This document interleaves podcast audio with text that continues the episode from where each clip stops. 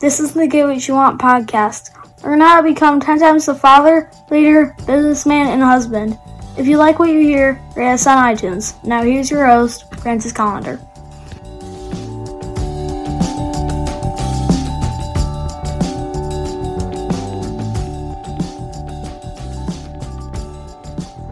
Hey, welcome to the show.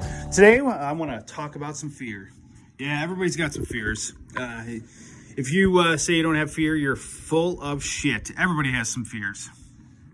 Uh, it might be the fear of failure, fear of uh, uh, rejection, fear of uh, pooping your pants. Who knows? Everybody's got some kind of fear. I know that uh, me personally, I fear failure. Um, I've, uh, you know, multiple times in my life, I have I have succeeded and then failed. Um, personally, I don't trust anybody who hasn't uh, created something and then uh, kind of lost it all. Anybody can create something, you know, have some luck and, and create something fantastic. But the person who can create something after they've had a uh, had a rock bottom uh, point in their life, that's the person you want to have on your side. But you know, uh, back to the fear of it, anyways. Fear can be a good thing.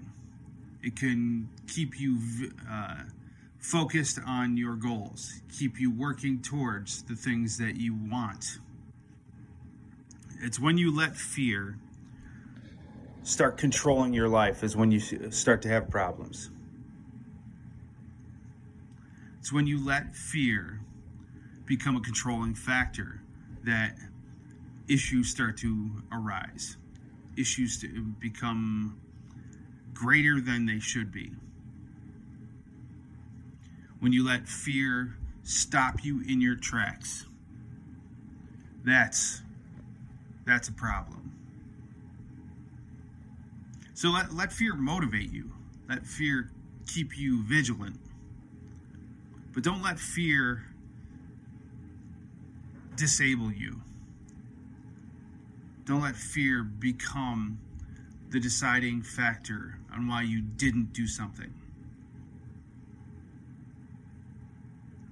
Use fear as a powerful tool, not as a as a stumbling point, a roadblock in your life.